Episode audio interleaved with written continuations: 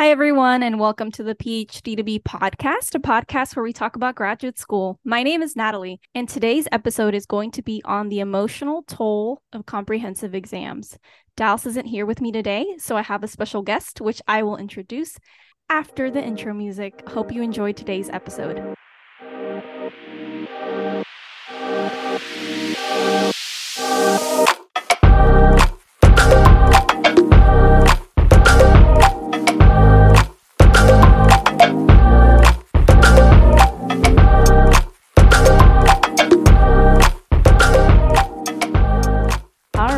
So, like I said in the introduction, today's episode is going to be on the emotional toll of comprehensive exams.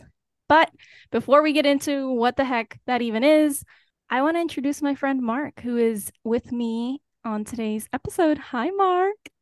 Hello, Nataly. How are you doing? I'm doing great. I'm super excited you're here. How are you doing? Good. Thank you for inviting me. Um, this is my second appearance on the show. For uh, longtime listeners, I was part of the big four episode. Now it's yes. the small two, I guess. yes, Mark was on the episode Friendships in Academia, Oklahoma State Edition. I highly recommend you go listen to that episode if you haven't already. It's episode 11. And so, yeah, your second appearance. You have been, aside from Dallas, you have been like this, like the only other guest we've had more than once. So, you're special. You're very special. So, um, yeah, Mark. So I want to actually just bring attention to the fact that Mark was the one who brought up this topic, and I love it. I think it's a really great topic, and so we're going to kind of dive into that today. Do we want to start with defining what a comprehensive exam is? Yes, that would yeah. be great. Yeah. So I just honestly just pulled up a basic Wikipedia page because it gets the work done. So I'm just going to go from there and then we'll kind of get into a little bit of the specifics. So a comprehensive exam, also known as comps, is pretty much a an exam that students in higher education usually do. Um, we're obviously speaking for the humanities. Um, Mark was in English, specifically creative writing. We'll kind of talk, talk about that a little bit later. I'm in rhetoric and composition. And so a lot of our experiences are going to be situated in that knowledge, but there are other disciplines that do comprehensive exams. And so they are pretty much exams that must be completed by graduate students in some disciplines and courses of study. Some undergraduates, apparently, according to this Wikipedia page, also have comp exams. So I don't know what those look like, but that's actually pretty cool. I did not know that was a thing. So it says graduate level comprehensive examinations are sometimes also known as preliminary examinations or prelims general examinations and qualifying exams, which is what Mark did. That was the name of the comprehensive exams at OSU. So, um, different sort of terminology there, but essentially, you pass them. Um, they can look um, just really different, honestly, but they essentially try to get you to understand the field of study, sort of a very broad range, and then maybe more specific depending on the field that you're in. And then you pass them, and that's sort of your next step onto the dissertation or the thesis or or whatnot. And usually, when you pass your exams, you are considered all but dissertation. So it's really just kind of like that middle step in between coursework and dissertation. So um we're going to talk about why this is so emotional and in like just all of our experiences with that. So, um, Mark, why did you want to talk about this topic on the podcast? I think partly because you and I had had conversations about it in the past, and we both found it to be really emotionally exhausting. Um, and also, you know, our friend Sean, a third member of the Big Four, um, went through it, and he really didn't have too much of a problem. Um, and so it's going to be different for everybody. Everybody has their own unique experience, and I think that's part of the. Um, I think that's part of the benefit of taking qualifying exams or comprehensive exams is that they're different for each person because so much of it is about your preparation and how each of us prepares for the exam. I think that's really the point of the exercise more than anything else. And um, for Sean, it really wasn't that really wasn't that difficult, or at least you know in terms of his description of it to us. Whereas for you and I, we had a harder time with it. And so I think um, it was worth talking about. And I think one of the things that I appreciate about your podcast, again, having only listened to one episode, the one I was in, um, but the gist from what I hear from Kayla and other people who are who are uh, routine listeners is that you know it's really great to have the opportunity to hear other experiences in PhD programs or in graduate school because we were lucky and that because we were friends, we were able to share our experiences. But I think about all those PhD students, all those graduate students who go through this experience kind of on their own, either because they have other obligations, family obligations, job obligations, they commute, all sorts of reasons why maybe you're not as social as other students. And as a result, you don't have the opportunity to talk about your experiences. And so then when you have challenges, emotional, social, academic, you feel like you're going through it by yourself and you don't recognize that it's not you, that this is part of the process and that it's actually pretty common. And so, like to hear other people talk about these experiences, even though they're not universally true, can be really helpful for the people who are going through those things. And so, just hearing that you went through it was really helpful for me, you know, because I didn't feel like, oh gosh, this is some default or this is some defect on my part, you know, where I didn't handle it correctly. It's actually just how different people respond to the pressures in different ways. Beautiful. Thank you for for that. And I um I that's what I want this episode to be to kind of be that insight because a lot of the times and we'll kind of go into a little bit of our own um experiences and maybe we can, you know, be a way for you to kind of talk about how you what your graduate student experience was like, but then more specifically with comprehensive exams. Um, I think a lot of the times, whenever we're applying to PhD programs, we see that that's like a requirement that comprehensive exams or qualifying exams are on there, but you don't really think about what that means. I mean, you're in the process of trying to apply and hope that you're going to get into a program that the details of the comprehensive exam are like not even, it doesn't even matter. And I don't know if that's a good or bad thing because, like, part of me if I would have, and we'll talk about this, but if I would have known the emotional toll that I would have experienced with comp exams, I would have been terrified.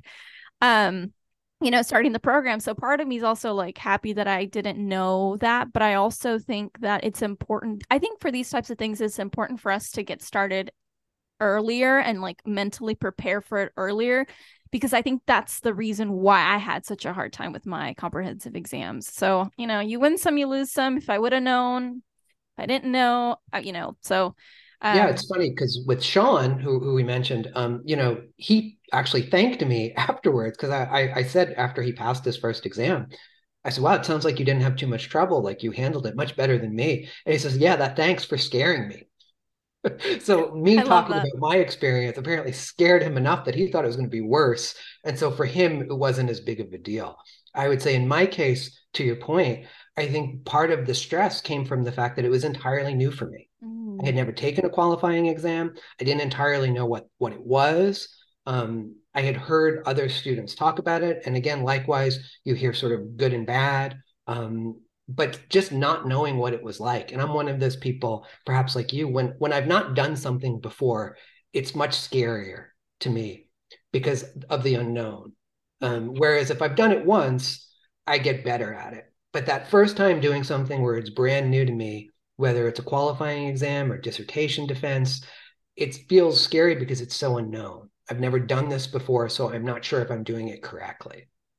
And you you said something earlier, like uh, like really earlier on to, on the episode, um, was like the hard part is a, is like going through it. it's not even like the actual like content or whatnot and so i guess what i'm trying to get to that point is it's almost like the mental part of the exam is the hardest and like not knowing and getting through that not knowing and learning. It's like not even the content of it and we'll kind of get into the content but like it's almost that fear and that mental and like not knowing what you're getting into or what you you have to do and whether or not you're doing right. That's the hard part about comprehensive exams. Absolutely and also like so much of it is about the expectations that you place on yourself and what what you want to get out of it and how you want to perform. Um, I have to be honest, you know, while of course there was always that fear, I don't want to fail. Who wants to fail? I never really thought I was going to fail. Like I never really had that fear. I was always sort of like, I think I can do a good enough job that I can at least pass the stupid thing. It was mostly having expectations for how I wanted to perform and my own sort of goals, which specifically for the first one, and it was a very simple goal. I wanted to be able to write about the subject and go into my defense and not feel as though I was faking it. You know, not feel as though I was talking above my head and didn't really know what I was talking about. So, in my case, as you know, my subject for my literature exam was metafiction and intertextuality. And I wanted to be able to have a conversation about metafiction and intertextuality as I understood it through all of my research and my reading list where I felt like I really sort of knew what I was talking about. Not that I was going to be able to cite every expert or every book, but that I could talk about it intelligently and not feel as though I was faking it. Um, and I don't think there's anything wrong with faking it because I think, and you and I have talked about this, you know, I took a class on affect theory and, and then I sort of sat in on some classes in a subsequent class because I didn't feel like I really understood it. I could sort of talk about it in a kind of broad, abstract way. But even now, I don't feel like I really understand the subject as well as I would like. And so I wanted to be able to go into a defense or write my exams in such a way that I felt like I was really drawing on base knowledge that I really understood. And so that was a maybe a high bar, maybe not. I don't know. I feel like if you're going to teach a class on a subject, particularly to graduate students, that's sort of where you want to be. And so I felt like the the process of going through the exam and trying to get myself to that point wasn't just about passing the exam. It was trying to prepare myself to become an instructor at the graduate level so I could teach a class on metafiction or the short story cycle and really feel as though I knew what I was talking about.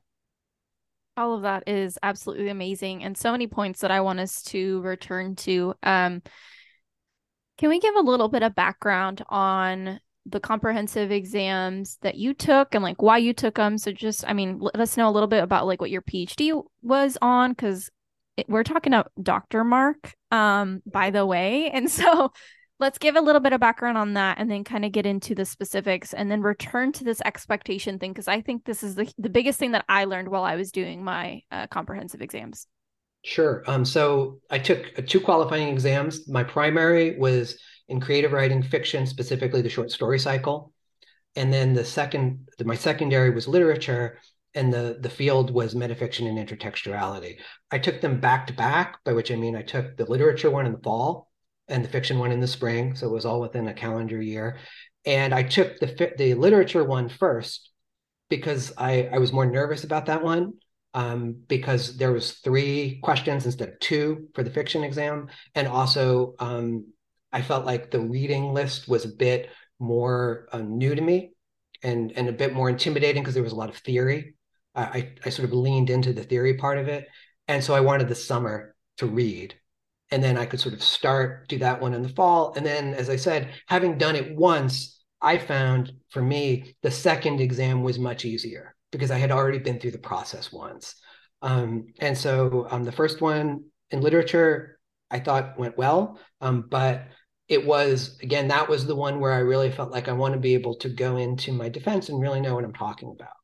Um, with the fiction one, uh, likewise, but I felt like because I was um, I had been working on fiction and short story cycles for a while, and I had already taken the the literature exam in the fall, I felt a bit more comfortable.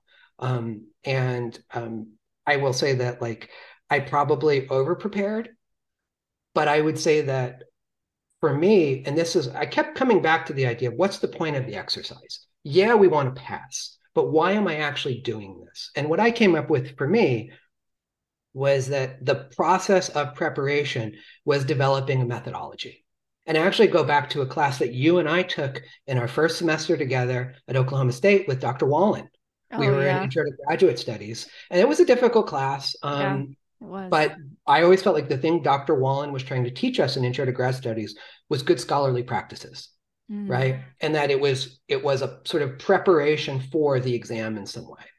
And that what i learned in that class was a methodology for writing a seminar paper for writing a conference paper. I had written those in the past but nobody had spent an entire semester working on my methodology for how to write a seminar paper for how to write a conference paper. So even little tips that we picked up i don't know if you recall but like um, one of our classmates asked, "Can you use a dissertation, published dissertation, yes, as a source?" Mm-hmm. Yeah, and Dr. Wallen said, "Well, not really. That's not really smart. But what you can do is you can go to the bibliography and look at the sources that the dissertation used, and you can steal those sources because if it's a dissertation that's on your same subject, more than likely they're drawing from the same well that you should be drawing from." And I always thought that was one of the smartest tips, and I passed that on to my students yeah. You know, so like whenever they're working on, even if it's just a you know a little five page pay research paper for comp, I'll I'll tell them look up the bibliography for one of your sources and start to steal from their yeah. bibliography and look at the same sources.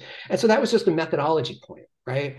And so I felt like having three months, four months to prepare for the exam was me developing a methodology for a how would I prepare for teaching a class on the subject? Mm-hmm. Or conversely, as a writer, as a creative writer, if I was going to write a book on the subject, how would I prepare for writing the book in terms of developing my research, delimiting my field, deciding what to include, what not to include, um, deciding, you know, what are going to be my foundational texts, what are going to be sort of the secondary texts, my primary research, secondary research.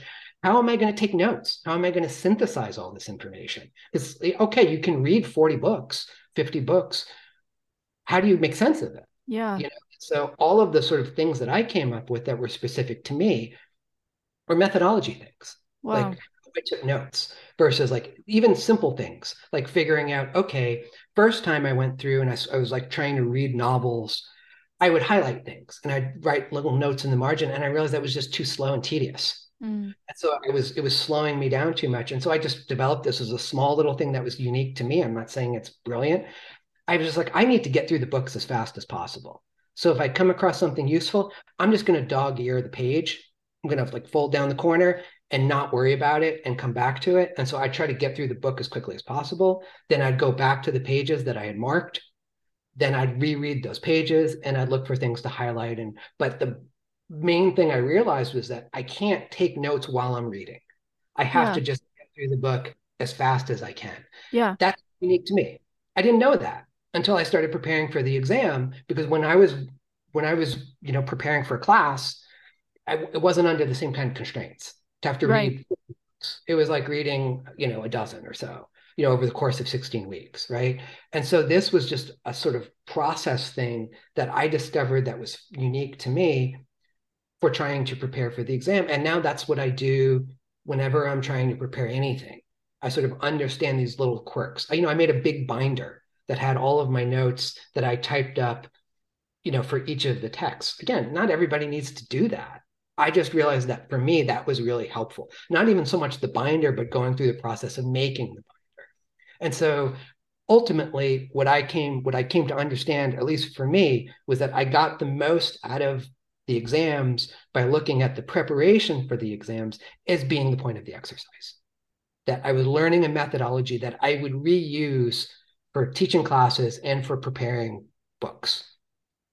Yeah, and you shared all these things with me when I was doing my exams. I don't remember when, I don't remember if it was before or after my exams, but you shared that with me and I think that that really helped me understand like uh, kind of like you said you like the way that you started off like what was the point like what what is this trying to do and and I it's funny cuz like I obviously am done with exams um and so I'm my friends are preparing for their exams. I have a couple friends who are, you know, in the think of reading and all those types of things and I keep remind trying to remind them um like think about like it's is it is it reading to understand this theory book? Is it reading to create an assignment? Is it reading like what are because like even within the books themselves like each of those books is going to function in a different way and just and so like acknowledging that is going to help you organize your your time and your thoughts and how you're going to go about using that text and and that's something that you taught me so everything he just said i can attest to that it works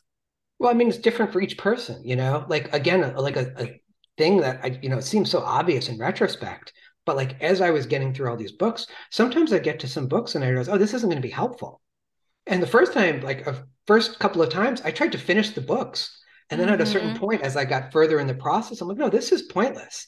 This book is not going to help me. I need to own that, read enough of it to recognize why this isn't going to be useful, put it aside. And if it comes up, I can explain this is my feeling about the book. I got this far in it and I did not think that this was useful. And here's, I wouldn't necessarily say I didn't finish it, but I would sort of rec, I would, I would, I'd read enough of it to recognize that it wasn't helpful. And then I'd be able to articulate why I felt it didn't tie to a particular question. And so just realizing that, okay, sometimes you may have an, you may have a game plan for what you're doing and what you're reading. And then you have to change the game plan as you get into it and realize, oh no, it's not worth your time to focus on something that isn't going to be useful just so you can say you read it and check it off a list. And I think that's where the emotional labor and toll comes from these exams. Like you, and like in in we can kind of talk about uh, if we want to get into it, like a little bit of like what it looked like to prepare these these lists. So like each of my lists were like 40 to 50 articles and books, majority books, a couple of articles for each. And so um you sit here and you go in and I remember I didn't know what the heck I was doing. I was like, okay, I think I'm gonna read stuff within the field of composition. So my my um folk for my field, um, that was a 48 hour timed exam. And so I was gonna answer a couple questions. Oh no, I'm lying to you. My for my field exam, it was a pedagogy portfolio where I created two portfolios, um, which I'll kind of get into in a little bit. My field or my focus sorry i'm keep getting them confused my focus was um was a timed exam and so they functioned differently. They were going to do different things, but the the process of creating the exam lists themselves was very I didn't really know what I was doing. I was like I kind of want to read this. I kind of want to read that. So to your point about um realizing that one of the books that you had on your exam is one that you actually is just wasting your time and you might not actually use like that's okay. And i think sometimes even little things like that it kind of ends up being this battle of like I, I put it on here like i feel like i have to use it. And the next thing you know you're like your your brain is hurting over this decision which it really is something you shouldn't be spending your time on. I mean it happens. I mean that's why we have this emotional sort of reaction to all of that but that is part of the process too absolutely and i mean you just casually mentioned putting your list together as if this was like you know yeah you put your list together no like if you haven't done it before the process of putting your list together is is itself not only emotionally draining, but it's also like I found very intimidating because as you're putting it together, you're thinking forward to taking the exam and having to defend it. And so it's this whole process of the the list itself becomes a kind of source of concern. And then you have to, at least in my case, the process was very nonlinear meaning I couldn't just put the list together, send it to my three committee members, check, check, check, and be done. It was you put the list together, you meet with one of your committee members, they give you some notes back, you change the list, your field starts to change, your idea of what it is you're doing starts to change. You then go to another committee member, go through the same process. You then have to go through this process of emailing the list and getting approval, which you have to do again in a non-linear way because one person will send it back to you and maybe have some further suggestions. You then have to go back to your other two members and do the same thing. And there's, you know, long interims where you think, oh, I'm going to get this all finished this weekend. And then you don't hear back from someone for a week or two. And then you sort of have to gently prod them. And then you have to get the signatures for each. Yeah. And so all of this, while it, it just sounds sort of procedural, can be stressful because as as you know and as some of your listeners may know emailing your instructors or your advisors and asking them for things, even if things that they sort of know you have to ask them for, it's stressful. And not hearing back from them and having to just send a reminder email to someone who you admire and you don't want to be a pest to is itself stressful. And all, all of this, I know for some people, they may be listening to us and be like, you guys, you're such snowflakes. But it's you know i mean it's it's wanting to to do the right thing and to be um, demonstrate the proper courtesy to de- demonstrate the proper professionalism but also like i got to get this stuff done i got to get these lists finished. And it's just you know it's it's trying to I, I compare it to it's trying to juggle. You know what i mean? You're trying to keep three balls in the air at the same time because you can't just proceed check check check and do it in a linear way. For those of you who think we're snowflakes, you need to go to grad school because I don't think you understand the stakes that we feel exist in this in this system that are causing us to be stressed about those types of things. I mean, the emotional toll of comprehensive exams begins when you're creating your lists, period. Absolutely. Yeah. Like a year well, before. When you're putting your committee together as well, because then you got to go ask people. You know, I feel like I should have a rose and be like, Dear Dr. So and so, will you be on my committee? Will you be my committee chair? You know, it's it's just it's it's you know, again, I know for for some people it probably sounds like we're making too much out of it. And I think for some people we are because a lot of it is about the expectations that you place on yourself and how you approach these things. And I don't think there's any shame in saying if you're somebody who just goes through this stuff and you just, you know, you're just like, no, this is just a thing I have to do. I'm not going to get super emotionally involved. I think that's great. Like that's I don't have anything with that. It's it's just each I think for you and I, for whatever reasons, we care a lot about it in the way, not to say that other people don't, but we associate what we're doing with, I think, our sense of self, which isn't yeah. always healthy. And so, because we associate it so closely with our sense of self, how we perform and the responses we get, even if it's like a terse email from one of our committee members saying, I'll get to it when I get to it, back off, would be like, I, I would probably hide in my house for two days. Oh, yeah. Same. Same. No, I, I agree. I mean, and I think it's funny, and I, I might kind of bring this up closer to the end. We'll see. But um, I think what's funny about like thinking about people who are like maybe don't take this as hard as maybe we do and whatnot. I think that's me after the exams, but I think going through the exams, I had to uh I had to build to up to that point. And what I mean by that is, and I don't know if this is jumping around too much, but at TCU, specifically in the English department, we take both of our exams in the same semester. So, whereas Mark had one year, we had a semester to complete both exams. And so that's what I did. And so the first exam that I took was the um, field exam where I did a 48 hour timed exam in this very office slash room that I'm recording in.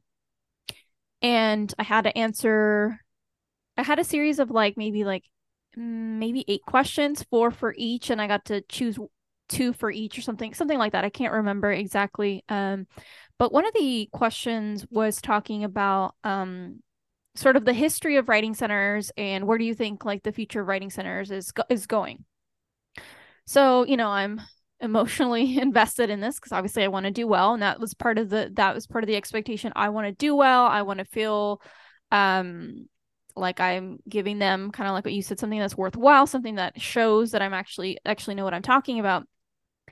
But you know i submit i i do it i submit it and we can talk about that if we wanted to um and i complete this exam and then i think maybe a week or so later or i don't remember how how long it was but it wasn't too long after i had finished the exam i I decided to go back into the exam and read it and see what I had written to see like okay what was what was the mess that I came up with? And I read through the entire thing and I realized, and I don't know if this was the point of comprehensive exams for me or what I ended up getting out of it, but I realized that I do know what I'm talking about. And that for me felt like a weight was lifted off my shoulders because after that exam, because I, I did my second exam after that. So I, I, uh, I, I kind of got that little bit of like the hint of I knew what I was talking about before, um, my defense and all those types of things. Um, that gave me a lot of confidence and all these expectations and all these things like i had felt like i had met my goal already. And that changed the way that i started viewing myself as a grad student and as a scholar. And so it's really interesting to kind of think about how like for those of you who might be like oh you're you're thinking too much into it and those types of things. We we probably are but we're also probably not. And i think there's something to say about how like comprehensive exams like even if we are thinking too much uh too much into it or, or whatnot whatever we want to call it i think that it's nice to know that like that's part of the process to get you to a point where now you're like oh, I actually do know what I'm talking about. I actually can go in and teach a grad class on affect theory or whatever it is that I'm, you know, taking my exam on or doing. Like it feels good. And so I think that's still part of the process. Um, and even that's like an emotional thing, maybe not an emotional toll, but it is nice to know that at the end of it all, like you went through all of this and and you had these expectations and that probably weighed you down and made things so emotional but then there's also the satisfaction of like at the end and i hope that everybody who does comprehensive exams gets to that point but i read that exam and i was like man i actually do know what i'm talking about and it felt like a weight was lifted and so i i i wouldn't I would change a couple things about the process, but I also think that even though it was emotional, I'm really happy that it ended up in that way and that I do feel good about who I am in academia and what I know and, and what my future is going to hold. Yeah, absolutely. And and likewise, while there's things that I would change about the process, I believe in it 100% for exactly the reasons that you explained. I think um, both in terms of the challenge of it and the sort of breaking down of you or your preconceptions about how you do things and, and who you are and what you do as an academic that's part of the process because it's the sort of breaking down and rebuilding. It's just like you know like working out like running or exercising you sort of break down the muscles and you rebuild and it really does change you and not in some kind of fundamental way but it changes you in terms of your own thinking about how you sort of fit into academia right? And the other thing that you mentioned that i think is probably doesn't get enough sort of um, focus when people are are preparing you for exams or telling you about exams is just the actual um, enthusiasm you have for your subject which is a sort of double-edged sword. Because in our case say metafiction for me in your case you know like writing center pedagogy if you genuinely care about it that adds something both good and bad I remember sitting in my backyard in Stillwater and reading these really dense theoretical texts, and I'd come across something that I just absolutely loved. And I thought, this is so cool. And I would get so excited. And I would, I was anxious to write about it. But that kind of enthusiasm can sort of whiplash on you, and that you then become so invested in what you're doing, it matters more. If I was taking an exam on, you know, the Harry Potter films, which I have never seen a one nor read a book, I probably could do fine and would not care a whit. And it would be the most enjoyable qualifying exam I ever took because it wouldn't stress me out at all because I do not care. Yeah. But because I genuinely cared about what I was doing, on one hand, I invested that much more deeply in it, but also investment is an emotional stake, you know? I love all of that because it's so true and it is a double edged sword. It's kind of like it's like you're just pulling like one end it's like oh this is great and i'm passionate about it. Okay but now that means that i want to like do well. You know i want to do really well and, and i want to you will do more work than you need to do seriously. this is so exciting i want to read more about this. I don't need to read this or i don't need to look at this other text but i'm gonna know because i'm really interested. And so it ends up and, and of course that's a good thing right? But it, if the if the point of the exercise is merely to pass the exam then it's not because you're going above and beyond what you need to do. And that then adds a little bit extra work, and extra work then adds extra stress because you may not be doing something else, which is just something you need to do to to you know meet the minimum requirement because you're you're really genuinely interested in what you're reading, you know. And this is why this is so emotional, like so emotionally exhausting. Because like I remember reading like for my field exam, not field, I keep getting them confused, my focus exam, which was on writing centers and writing program administration. And um I just loved what I was reading. I was like, man, this is awesome. Like I'm like genuinely so and I've re- I've read so much stuff on writing programs and all those types of things. So it was like so great. But now I'm like, okay, now it's so like my for my field exam, I had to do uh two I had to create two courses with creating assignments and reading lists and course calendars and all that. So, two classes. One of them was a first year composition classroom. And then I was uh, allowed the option to create a graduate course on the introduction to writing program administration. And so I'm like, okay, not only do I get to read all these things, I get to create a class on what I think would should be taught. And and I was arguing my essentially my argument was that everybody should everybody in a grad program should take a WPA course. I'm not going to get into the argument. That's just what I believe still to this day. And so it was like, okay, now that I've also made a name for myself and want to say that I'm I'm the WPA person. I'm the person who wants to be a WPA. This is what my exams are going to be about. Okay, now I really got to put that into action when it comes to my exams and prove that I know what I'm talking about. And so yeah, it was so exciting to read all these things, but the next thing you know, I'm like, I'm creating this class that I'm know some people don't want to be in, but I'm arguing that you should be in it. And so it just became this like really exhausting thing. And it was fun, but it was so exhausting. I mean, I had to go to therapy because of my exams. So absolutely. And it's funny because you know that the way you phrase that, you became the WPA person. Likewise, I became the metafiction guy, you know, or the UFO guy when I was doing my fiction thing, or the, you know, short story cycle guy. You know, it's like you become the person, you know, that you're sort of aspiring to be by diving into this topic. But are you really that person? That's always then the negotiation, right? Because there's a little bit of the imposter syndrome. This is the person that I am, but also there's so much I don't know. And you know, I remember Dr. Hollemeyer, my my committee chair for my lit exam, told me before the exam, she's like, "We're going to ask you questions and assume that you're the expert in the field." And I do not feel like an expert in metafiction, nor will I ever. But I felt like, okay, I have a foundation for expertise. But I'm always going to be sort of positing myself against that idea of what would an expert in metafiction know that I don't know? what, what would Dr. Murphy know, who is the expert in all things, you know? And so I'm always sort of measuring myself against that standard. And that's exhausting. It is. It is. It's emotionally exhausting. Emotionally exhausting. But that's the thing we haven't. The other part of it we haven't talked about specifically um, to our exams. For instance, in the case of Oklahoma State, we have 60 hours to write the exam. We get it on Friday at 5 p.m. and you have to turn it in, I think, 7 a.m. on Monday. And you know, if you sort of work out the numbers, it's about 60 hours more or less, and you have like sleep and you've got to, you know, take breaks and things.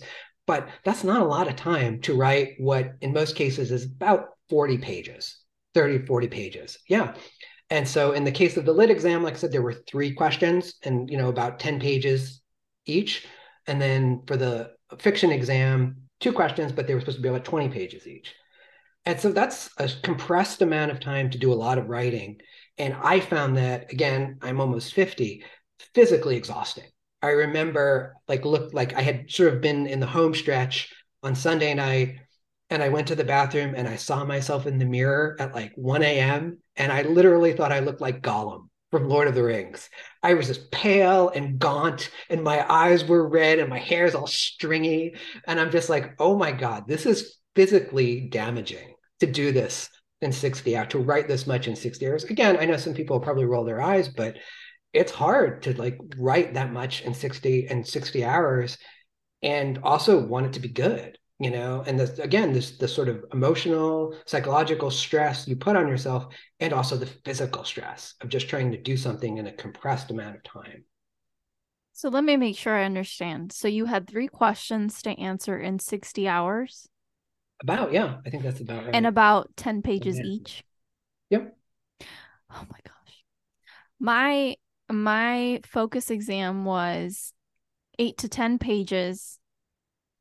Um I'm thinking now now that I'm thinking back, clearly I was too emotionally um traumatized by my exams that I can't remember. I'm pretty sure I answered two questions in 48 hours. Um, each of them was 10, 8 to 10 pages. And so less hours were that we're playing with, you know, um, and you had one more question and more hours. So I think it kind of balances out. But um yeah, let's paint a picture. What did what did your exam day look like? I know you already told us that you looked like who was it, Gollum? What's their name? Yeah, Gollum. Um how did you how how did you sort of prepare for it? And then I can give my experiences like for the day of you taking your sure. exam. Well, a quick story. I know we're we're running out of time. No, we're um, not. Go for it. This is this is one of the things. So one of the things I would change if I could. Yeah, go for it. Just give more time.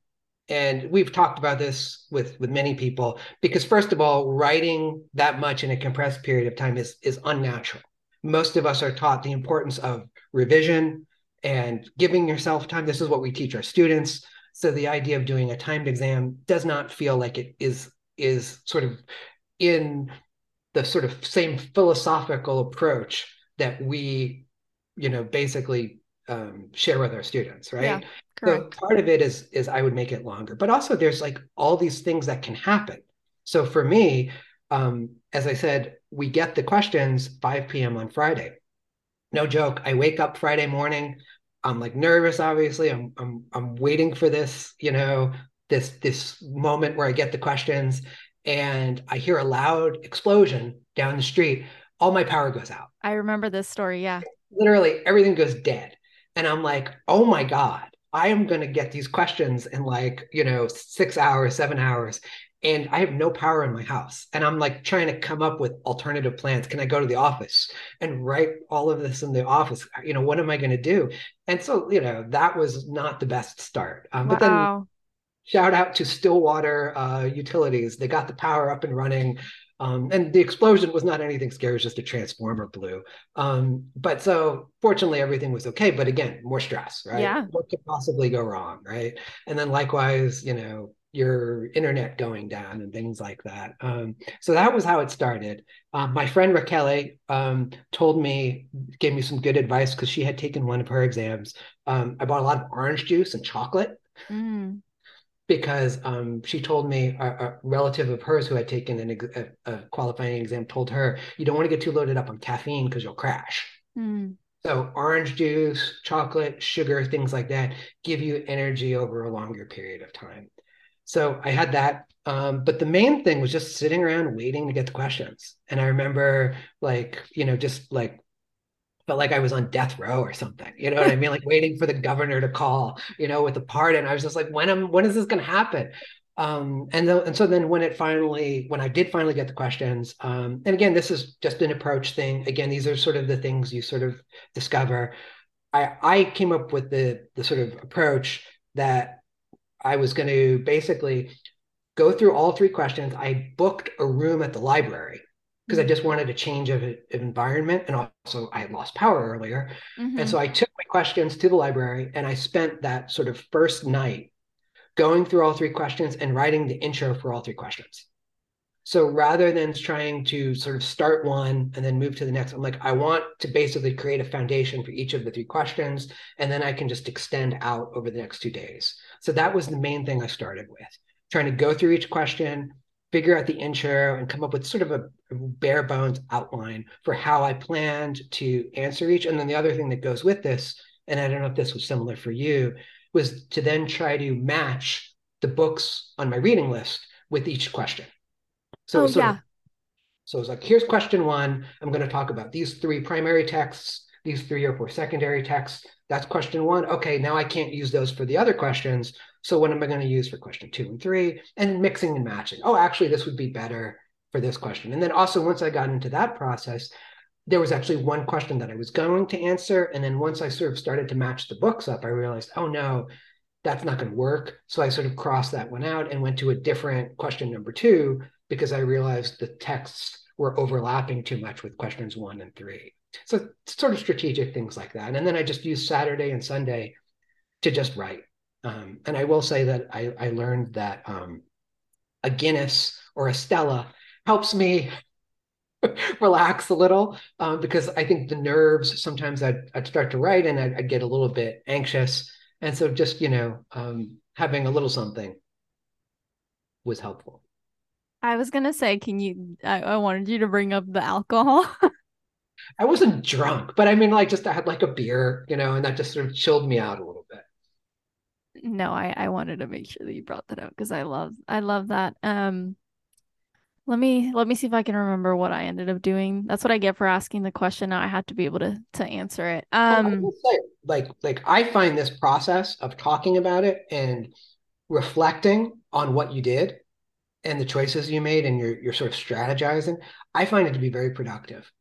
Not only for, hopefully for people who might glean something from it, but for myself I hear different strategies, different approaches, but also to think back on that approach and again how that became my methodology which i've used since then and will continue to use in the future both with preparing for classes that i might teach and for writing projects. Yeah. No yeah yeah yeah. Yeah i just uh, my brain chemistry is altered ever since 2022 so i'm going to try to remember okay so i did my field exam first which is a 48 hour and fun fact at TCU, they give you the questions early. And so you don't you get to you get a couple of days to prepare before you actually have to um do it. So I had met with my professor, Dr. Leverenz, um, and she kind of gave me a general like idea what she was going to ask because we kind of came up with the questions together, and I didn't know exactly what the questions were, but I knew what like the ballpark of them. So I kind of had a little bit of like that comfort of knowing that. Um, but I remember it was I get to we get to schedule when we get our questions and so you know whatever works for us and so I decided to do it over a weekend and so I um I believe I received my questions maybe on a Saturday morning I think around 10 a.m. and so I started um working right when I got them and so um just type type away and I was at this desk I had my water and maybe some snacks I didn't really kind of prepare really anything. And my husband works, doesn't work on uh Saturdays, but the Saturday that I was doing my comprehensive exam, there was an event at the Dallas Mavericks at the arena that I couldn't go to because I was doing my exams. Um which also kind of worked out because he didn't work that day and so that ended up so he got to go do that with his friend and hang out while I did my exams by myself, which I really appreciated. I kind of liked having my own I didn't want to have to worry about like are you eating? Like, are you, you know, do I need, need anything? No, it was fine. So I got to just kind of hang out at home and just work on it. And honestly, the process of it, kind of like what you said earlier, um, starting to decide what questions you were going to be able to answer and sort of organizing the books because they don't let you double dip, right? Your your books and your articles. And so similar process to you. That's what I did as well. Um, and then I just kind of wrote it and it was fine up until dinner time. My husband was like, Hey, let's go to Olive Garden. And I'm sitting here thinking, like, dang it, like, like that means we have to go there and wait at a table. And I was because like we had originally planned to go eat at Olive Garden, but I didn't think this is gonna be like a whole afternoon thing. I'm like, I need to work on my exam. Well, of course, we decided to go to the Olive Garden that's not close by to us. And so we did that. And I was an anxious mess the entire time because oh, I'm thinking God. about my exams. I don't know how you, Sean, no. Work on her. She, he should have gotten takeout and brought it to you. Well, well, we went to Olive Garden and later, while we're at Olive Garden, he's like, "Do you want to go to Krispy Kreme?" And I'm like, "I want to go home. Like, I want to go home and work on my exams." And like, yes, I could have put my foot down and said, "No, like, we're gonna get McDonald's. Like, it's you're gonna come back home and it's gonna be fine." Um, I could have done that. I don't regret not doing that, but I also wish I kind of would have. I don't know. I th- I think part of me, like th- thinking back, I'm kind of okay with it because it, it really wasn't that big of a deal. Right. But at the same time, like I also probably should have been like, no. Um, and then we went to go get Krispy Kreme, and I had to talk about that whole situation with my therapist because it got it caused me so much anxiety. Anyway, we get back and I work probably the rest of the night all the way up until maybe like one or two in the morning. Um, and I don't remember if I had, I think I completed my first question then. And then the next day on Sunday, I went to church and then came back and then I worked on my next question. Um, and so the exam was due Monday morning. And so, yeah, Sunday, I just kind of kept working and I stayed up pretty late on Sunday and I emailed my students then that Sunday evening that I was going to cancel class on Monday. Um, and then I just finished and Sean was actually really supportive. Like he stayed up with me and like I told him I would wake up at like three or four in the morning the next day so that I could like just revise it just in case, make sure that it looks good before I submit it. And then I submitted it like three hours before it was due. So I mean, and then I just rested the rest of the day and just kind of like, you know, chilled and and um I might have actually gone to work. I'm thinking because I usually worked in athletics on Monday. I don't know. Oh no, I took the semester off from athletics that fall, so I didn't have to work in athletics. Um, so aside from the Olive Garden and Krispy Kreme, it actually wasn't that bad. I really enjoyed writing it. And I felt really good about it. And it's funny because, and I don't know.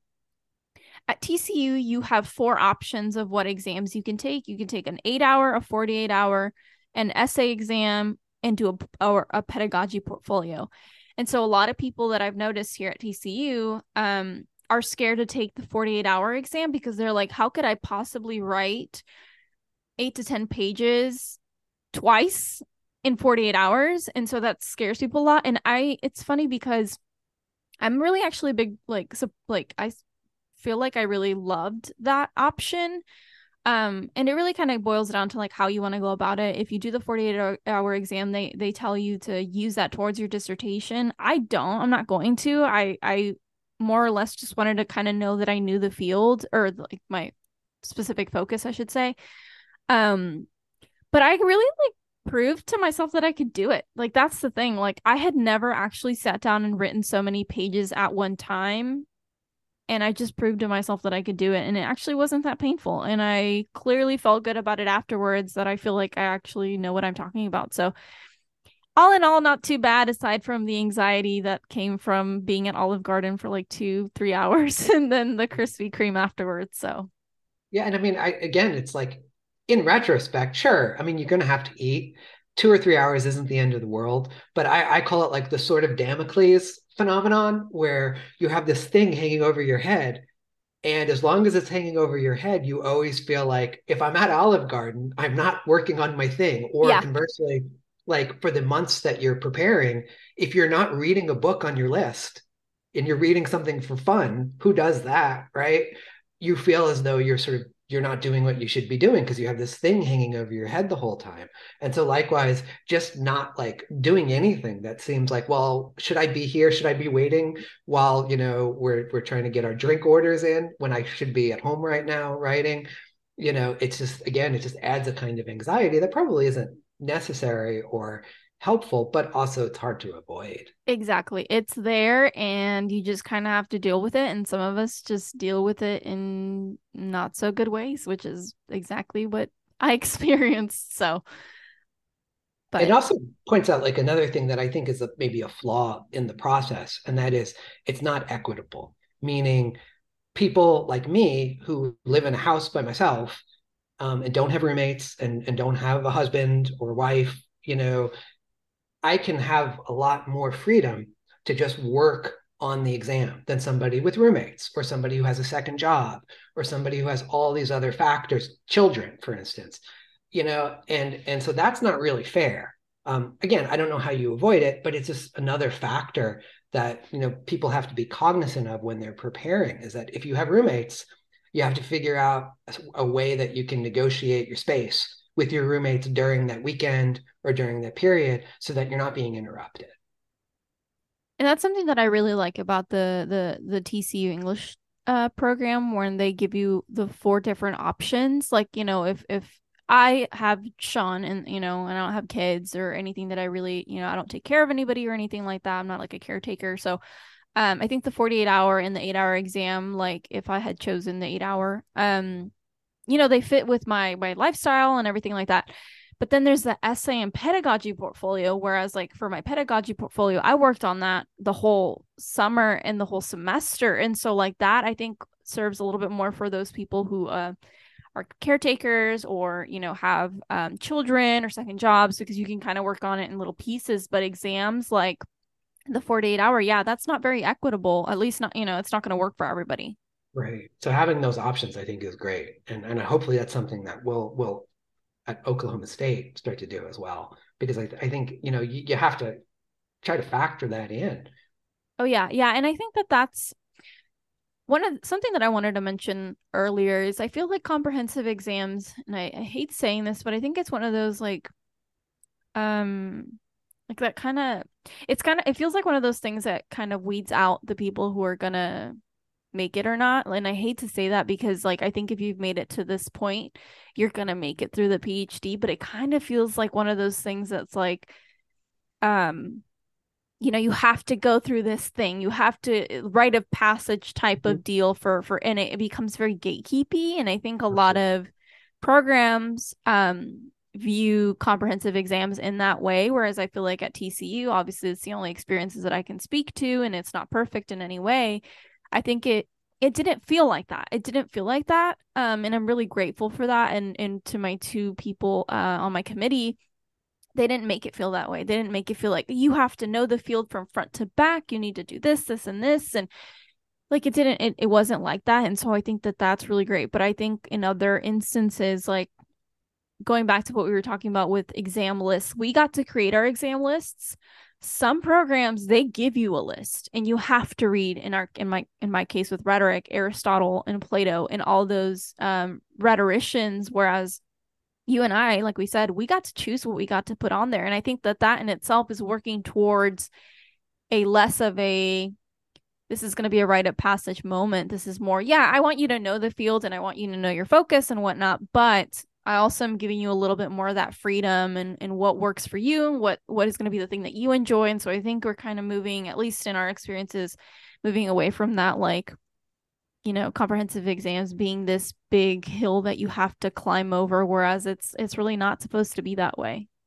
Yeah absolutely. I mean there's definitely an element of gatekeeping. I mean um, as you know when i first started at oklahoma state we had a first year exam which they've subsequently discontinued but that felt very much as though it was a gatekeeper mechanism to say well if you you know if you're going to do this thing for the next four or five years you're going to have to pass this exam and that again was a timed exam five hours um, three questions not really what we practice as teachers or students most of the time. So it feels very much outside what our sort of philosophical mindset is the rest of the time. But I will say that it did prepare me for the qualifying exam. And I did find it a, a, useful exercise. But also, I do know there was at least one person that ended up, or at least actually two people who ended up leaving the PhD program after the first year exam. I think I know exactly who you're talking about too and it's really it's really hard to know that because and granted there are various factors that kind of play into that so i'm not going to say that they were victims to that but and i remember y'all preparing for that exam and just thinking like man that's terrifying and i just i, I i'm for your first year too like i think that that's the thing like i think it's nice that comprehensive exams kind of come in the middle of your phd you know in it I know y'all's are a little bit more later on. I think yours are like year four, five type of deal, depending on, you know, whereas mine comes in after my second year. And so, like, in our case, in my case, I think it comes a little bit over, you know, in the middle of the program. And so, just thinking about that first year exam, like, man, that, that just, it really did sound like a gatekeepy type of thing. And some people, unfortunately, like, it caused them to leave. And I really hate that for them. But, um, but yeah, I mean, I think comprehensive exams can very well be, one of those things and and in my case it it wasn't a gatekeepy thing um but i know that that's not necessarily the case everywhere else. Yeah. And it, I, I will say um you know i i don't know that again it it's i liked the idea of a first year exam because i thought again it taught me things that were really really useful but it's just sort of the mechanism for how it's implemented and the idea again that you're really asking us to write three essays in five hours um, it just doesn't seem like a thing that we do normally and it, it's not a, a, sort of methodology that we practice. Whereas the preparation for the qualifying exams or the preparation for the first year exam that is a thing we do. That is a methodology that we practice and we can, can we can hone over the period of time that we're in the phd program and should hone and get better at because that's what we're going to be using as scholars and teachers and writers. Can we shift into the defense of the comprehensive exams? Because I think a lot of what you just said, and I know you've repeated it a couple times, I think is really important to think about even on the, the day of the defense and like the preparation for the defense. Um, what was your preparation for your defense like? What did your how was your experiences with with all of that? Oh gosh, I will say um I, so I remember what I remember most vividly about my defense. I'm thinking of the literature defense, which was the first one I've ever done in my life. Um, I remember sitting there. I got there about 20 minutes early, and I was sitting in the room by myself, and I had all these notes in front of me, and I remember feeling like I wanted to throw up. Like I was so nervous. My stomach was just doing flip flops, and you know, I was just. And I, I also remember vividly um, after that night when I went to sleep after the defense, I had a dream in which I actually was studying my notes in my dream and I could read the notes I in my dream. I could actually, which is like there, I've always heard this thing that like you can't read in dreams. That is the way that's not true. I absolutely could read the note. I could read every word on the page. I absolutely could read. I could see I, I remember specifically what the notes were about. I could read them in my dream. I was it was uh it was a, it was a little bit much, but again, I know I'm making too much out of it. Uh, the the preparation for the um, for the defense was was not nearly as intense as um, as as the preparation for writing the exam. It was mostly just me rereading through my answers, trying to identify the spots where I should have said more or I could correct things um, that I felt were were not quite right. Um, I went back and I looked at some texts and things, and it was mostly just trying to look at what I had written and being able to anticipate things that I should address based on those answers. I did have, I brought a ton of notes with me, none of which I looked at.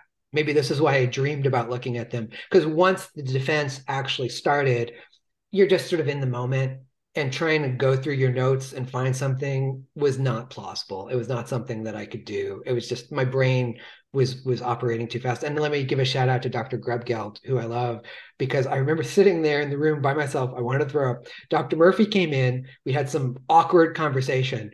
And then Dr. Grubgeld came in. She sat down. She looked at me and she's like, "Why didn't you write more about film?" and it just like made me feel so much better because it's like Dr. Murphy and I were doing the sort of awkward, how's your day going, et cetera, et cetera, trying to avoid the top, the pink elephant in the room. I was Dr. Grubgeld. She sat down and immediately looked at me and was like, why didn't you write more about film? You know all this about film. You didn't write anything about film. And I just laughed and it immediately diffused the situation and I just relaxed. So I will always be grateful to Dr. Grubgeld for just like being like, yeah, yeah, yeah, relax we're just going to talk. We're just going to have a conversation. That's amazing. I I don't remember if you've told me that. You might have, but that comment is just amazing. Well, it, it just diffused the tension, you know, because yeah. it was like I was so aware of the fact that Dr. Murphy and I were trying to have because we, we we always have great conversations, but they're usually about books and stuff, and what I'm reading and what I'm working on or what he's reading, and we were avoiding that because I guess we were waiting for the exam to start. Oh, yeah. And so when Dr. Grubgeld came in, he's like, Pah. let's just let's just talk and that really set the tone because that's ultimately and that was my defense was a wonderful experience because it really was just a conversation between myself and my committee members and it was a great conversation. And um, i never felt as though they were they were testing me. I felt they they genuinely wanted to know what i thought about the questions and about their questions. And we didn't actually talk about my written answers too much. It was more expanding on sort of what those answers suggested about the field you know or what we might say more broadly um, for instance in one case i you know i specifically wrote about the use of the we narrator in a in a particular story in a particular novel um, and dr Hollemeyer pointed out that i was identifying the use of the we in that text through a western perspective of how we use the we and mm. it was mm. it was a novel that was it was a african novel and so they the the author and the readers in that culture specifically might view the use of the we differently. And so it was just sort of like that kind of a thing where it wasn't like you know what did so and so say about this? It was more like well you you point this out about the we narrator but are you looking at it from a western perspective? And of course i was. And so then trying to unpack what that means for my answer. That is so cool. That is a cool, like, it sounded like that would be such a cool conversation. And that doesn't feel like you were being grilled. And I think this kind of goes back to what I was saying earlier about like comprehensive exams feeling like this, like, make or break type of deal. The fact that your committee members made this defense experience a conversation and not a space to test you and see how much you know and trying to, oh, gotcha moment. Like, Exactly. That goes such a long way. Absolutely. Absolutely. And if I had known that going in, and again, that may not be universally true, I would have been a lot more relaxed. Um, but once that sort of tone was set, and again, I thank Dr. Grubgeld for that, then all of a sudden it became a conversation and I relaxed and they relaxed and we ended up going way over time. Like, I don't remember what the, it was like an hour. We ended up talking for like two hours because nobody had anywhere to go after that. And again, it never felt um, it never felt like they were looking for gotcha moments. It felt like we were just talking about the subject in the field. That is so beautiful and such a I blessing. It, I mean, it was honestly, it was it was a very emotional moment for me. Kind of as as you were saying when you when you read your your answers back and were sort of like, oh, I really feel like I've grown into this person. That was the moment for me where I was having a conversation with three literature scholars who I respect as much as anybody I've ever you know gotten to take a class with. And we were having a conversation and i felt like they were sort of welcoming welcoming me in as a peer. And i really i got very emotional at the, again this is what our topic is about. In a good way i got very emotional at the end of it i teared up a little because i really felt as though they they very were they were very aware of what they were doing. Yeah. they you know that they they really did want to make me feel like a peer. And i'll always be grateful for that and hopefully it's something i can pass on in the future I'm like literally tearing up hearing you say that because it's like in in like I said earlier, like I remember when I I'm clearly still tearing up, but like I remember reading those those things and like going specifically to the defense, like I don't remember if I had two separate defenses because the timing of my exams landed in a moment where one of my professors had something going on with their personal life. So we had to delay the defense. And so I can't remember if I defended both exams at the same time. I don't remember. But I remember like even going through and like the biggest thing for me, like going into my defense was I want to make sure that I know what I'm talking about. I mean, I kind of said that earlier. I think that's like a pretty good common goal that people have. And so I think for me, the biggest thing about the defense and like how I ended up feeling afterwards was like uh let me let me give an example and then I'll sort of just or kind of explain what I'm trying to say. So one of my chairs cuz I only had two um one is in charge for each. And so um she was really sort of testing me, but not in the way that's like I'm trying to get you she just wanted to see if I knew what I was talking about, you know, that kind of deal. And it was totally okay. And, and the tone of it and the and the feeling of it was great. And so um so she would ask me things like if you were to create a uh intro to rhetoric class based off of your list, how would you go about it? And I'm like, that's not one of the questions. That wasn't like something I expected her to ask me. But I was able to respond. I was able to answer her question and i was kind of like taken aback and so like a big a big part of what i was worried about going into the defense was first of all i'm not afraid to say i don't know which you can totally do in exams i'm not afraid to do it because i mean i'm not going to sit here and bs and like just you know say things to say things just because i want to try to sound smart or whatever. Um but it just felt comfortable to know like i can answer this question. Like i can i, I can't i did not expect you to answer to ask me this but i was still able to answer it. And and just sort of just sort of showing that and even though like the testing of you know the the student or me in this case like could come off in a certain way like i really appreciated that she took that route in the defense because it helped me it helped bring everything I knew out and mm-hmm. actually speak on it and say it. Um, because I feel like that really gave me that confidence. And so, like after my defense, I I think it was like maybe like an hour or so long. Um, you know, I defended my um again, I can't remember what what it was like, but I know for sure that I talked about my um pedagogy portfolio, which was like I don't even know how long that thing was, maybe 50, 60 pages, 70 pages, two classes with assignment sheets and, and course calendars and all that kind of stuff. And so there was so much content. But like at the end of it all, I'm like, I have two classes that I could teach. I know about writing centers. I know about writing programs. Like it was a really good moment to just reflect and be like, I actually do know what I'm talking about. And so that really made me emotional and it really has helped boost my confidence. And so now I feel like I've never, I haven't come down from that. Like I don't have anything else aside maybe from defending my dissertation that like I need to put myself in a position of feeling like I do belong. Like I feel like that was that defining moment and that's it. Like I'm not going to have to f- uh, fight myself on that anymore. I don't have to keep looking for that affirmation. Like I've done that and I think the defense and her questions and everything we talked about really helped me get to that point and I'm so grateful for that because I don't think I can continue just sitting here second guessing myself and whether or not I um know what I'm talking about. Like I'm I'm at that moment and I feel good and now I just feel like I'm riding that wave all the way up until, you know, I get my job in the future after I graduate. So it's it's a very emotional thing. Happy tears for sure to be done and to have those moments kind of like you said like feel like you're a part of the conversation, you're there, they welcomed you and and you just like get to talk about the things that you love. And so it's it's it's a really emotionally exhausting but also filled with positive emotions, um, which is a nice way to end the exams. Absolutely. I will say though, after that positive moment, the next two weeks for me were were a huge crash. Um, and I've I've thought about why that was, and and you know this, but I, I will say that I was depressed for like two weeks after that. I didn't know I was depressed, and I just realized in general it was just a kind of physiological come down you know, partly because of the stress. And again, when you have that sword of Damocles hanging over you all the time, it's it's again double-edged sword, no pun intended. It's it's basically on one hand, it's stressful because you always feel like you have to be doing this thing, but it also fills up a certain part of your brain.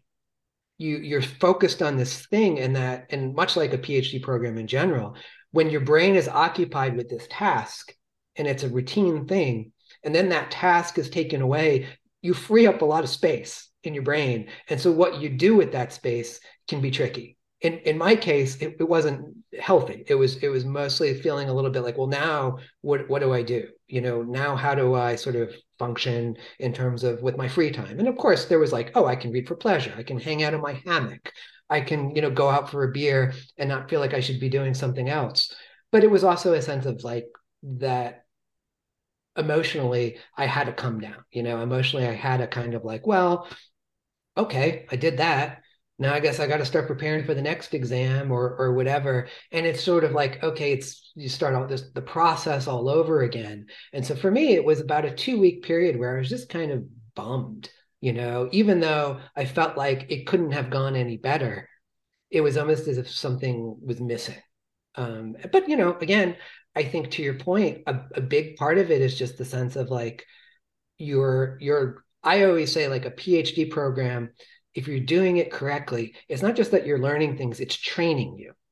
You know, it's training you to work in a kind of space.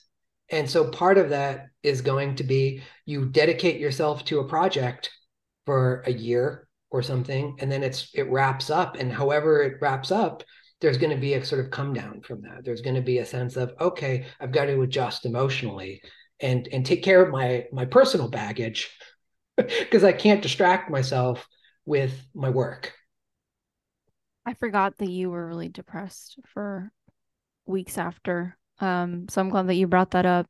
Um, because yeah, I mean, it makes lots of sense, you know, like you, this is taking up so much of your brain for however many long. And the next thing you know, okay, it's done. And it's like, oh, well, that's great. I'm really happy that it went well and that I passed. But now it's like, oh, that really did take up a lot of your brain. And so it's like, now what can you do? And yeah, that's I don't remember what I felt like afterwards. I mean, because I was still taking a class based off of um, just sort of some of the logistics of my degree. Because usually when you're taking exams, you're not in coursework, and I was. Um, so I still have to finish a whole another like seminar paper. So um, I kind of didn't really have anything, but I did kind of obviously try to relax as much as I could. But yeah, and then I moved on to the next thing in the semester, which is funny because like I at first when I was before I even did the exams, I was like, dang, OSU does you can do both exams in a year and I have one semester. Like I thought that was a lot, but I'm kind of happy that it ended up going that way. And um then I was done and then I can move on to the next thing. But man, comprehensive exams are a roller coaster that just seems to keep going up and up and up and then have a very harsh drop when you're done. So well, I mean, at least that was that was my experience. Again, yeah. I think one of the things that's kind of cool about them is that I think the experience is unique to each individual. And that's part of the point because so much of it is you working on your own and figuring out your own process. I think that's for me, that's really the point of the exercise. So let's wrap up with maybe some advice or maybe talking a little bit about evaluating expectations or or what is something that you'd like to leave um, listeners who might be thinking about a PhD or going to be doing one or you know anything like that. What is something that you you'd want them to know? The biggest one and i think I've, I've told this to you before is is that i promise you it's all manageable that when you first get introduced to the tasks and there are multiple tasks you know the list committee preparation, all of it, um, the writing part of it, the defense part of it, it seems like so much, um, and it is. It, it's it's it's more than you could possibly do in you know just in terms of your preparation. Then you can even sort of process in in a in a day. You know, in terms of think about all the things you have to do, but it's manageable if you start to sort of reduce the larger process into specific tasks, like just getting your list started. Sent meeting with one of your committee members and going over the list and not sort of worry about all of the hurdles that are ahead of you and you just sort of reduce it to the specific task. It really is manageable. As you start to cross off each one. You, the, that list gets shorter and shorter. Um, you know uh, to me the, the funniest part is you sort of go through all of this early stuff with the list and the committee just so you can get to the point where okay now i get to prepare for the exam itself you know, which which then is like another, you know, two or three months of of stress. But it's manageable. I promise it's all manageable if you just take one task at a time, even though at times, for many of us, it really does feel overwhelming. That's great. I I mean I would echo that. Um you can do it. It is doable and just kind of keep at it with step by step. Um I would say that it's a learning process. I mean that like that's just it. Like you there's not one way to do this and everybody's way is going to be different even from reading and whether or not you want to take notes as you're reading or whatever it is that you know how you do your exam, like all of it is a learning process. Absolutely. And so because it's a learning process, there's no need for you to think that there's this one way to do it. So try to eliminate that aspect of it because I think a lot of the times kind of like we started um saying earlier about these expectations like man those expectations really are the things that kind of like create that emotional toll on you like I think I need to have 50 books on each exam and I need to read these books in this way. It's like, where did you get those expectations from? Like, why, why are you doing that? And if I've learned anything, is that I had to learn how to do every single step of this comprehensive exam process by just doing it. Mm-hmm. And that is something that I can't, I can't hold myself to an expectation because that's not how it works. You have to learn by doing I think just do it, just go through it. There's not really one way to do it. So lean on that, use that flexibility and that freedom, and just kind of go through the steps. And then by the end, you'll say, I know how to take a comprehensive exam and it worked for me and I passed. And so just learn, just learn in the process, learn the methodology, learn, you know, to evaluate why it is that you're doing what you're doing learn how to create a graduate class learn about the field like just use this as an, as an opportunity to learn i think that's a great way to think about phd programs in general graduate programs in general you know i mean of course we all have goals we all have expectations jobs you know recognition if, if you're publishing things like that but if you just look at it no this is a learning process i'm learning as much about myself as i am about the field i think that's a great way to think about it this is a fun episode, even though it was very emotionally exhausting to go back to these experiences. But is there anything else you want to add before we close, Mark? Just that I'm very proud of you. I'm very proud of you, Doctor. Are you kidding me? Yeah, I'm very proud. If you're a student at UCSD, please take my uh, Synthesis 200 class in the fall. Yes, you um if you end up taking Mark's class or you hear about him at UCSD, UCSD, uh, U- UCSD, um, Mark is going to be the best professor you'll ever have. I mean that wholeheartedly. He is incredible, and I'm just so proud of him and everything he's doing. Thank you. Well, then that's going to wrap up today's episode. Thank you all so much for listening. And thank you, Mark, for being a guest and giving us insight into the emotional toll you experience with comprehensive exams. Thanks for inviting me. I hope it's useful for people. Um, you know, like I said, sometimes it's just nice to hear other people's experiences so you don't feel like you're going through it alone. And that's exactly why this podcast exists. I love it. I love it. So if y'all have any questions or any topics you want us to cover, go ahead and email us at the PhD to be podcast at gmail.com or go ahead and follow us at the PhD to be podcast on Instagram. I will see you on the next one. Bye.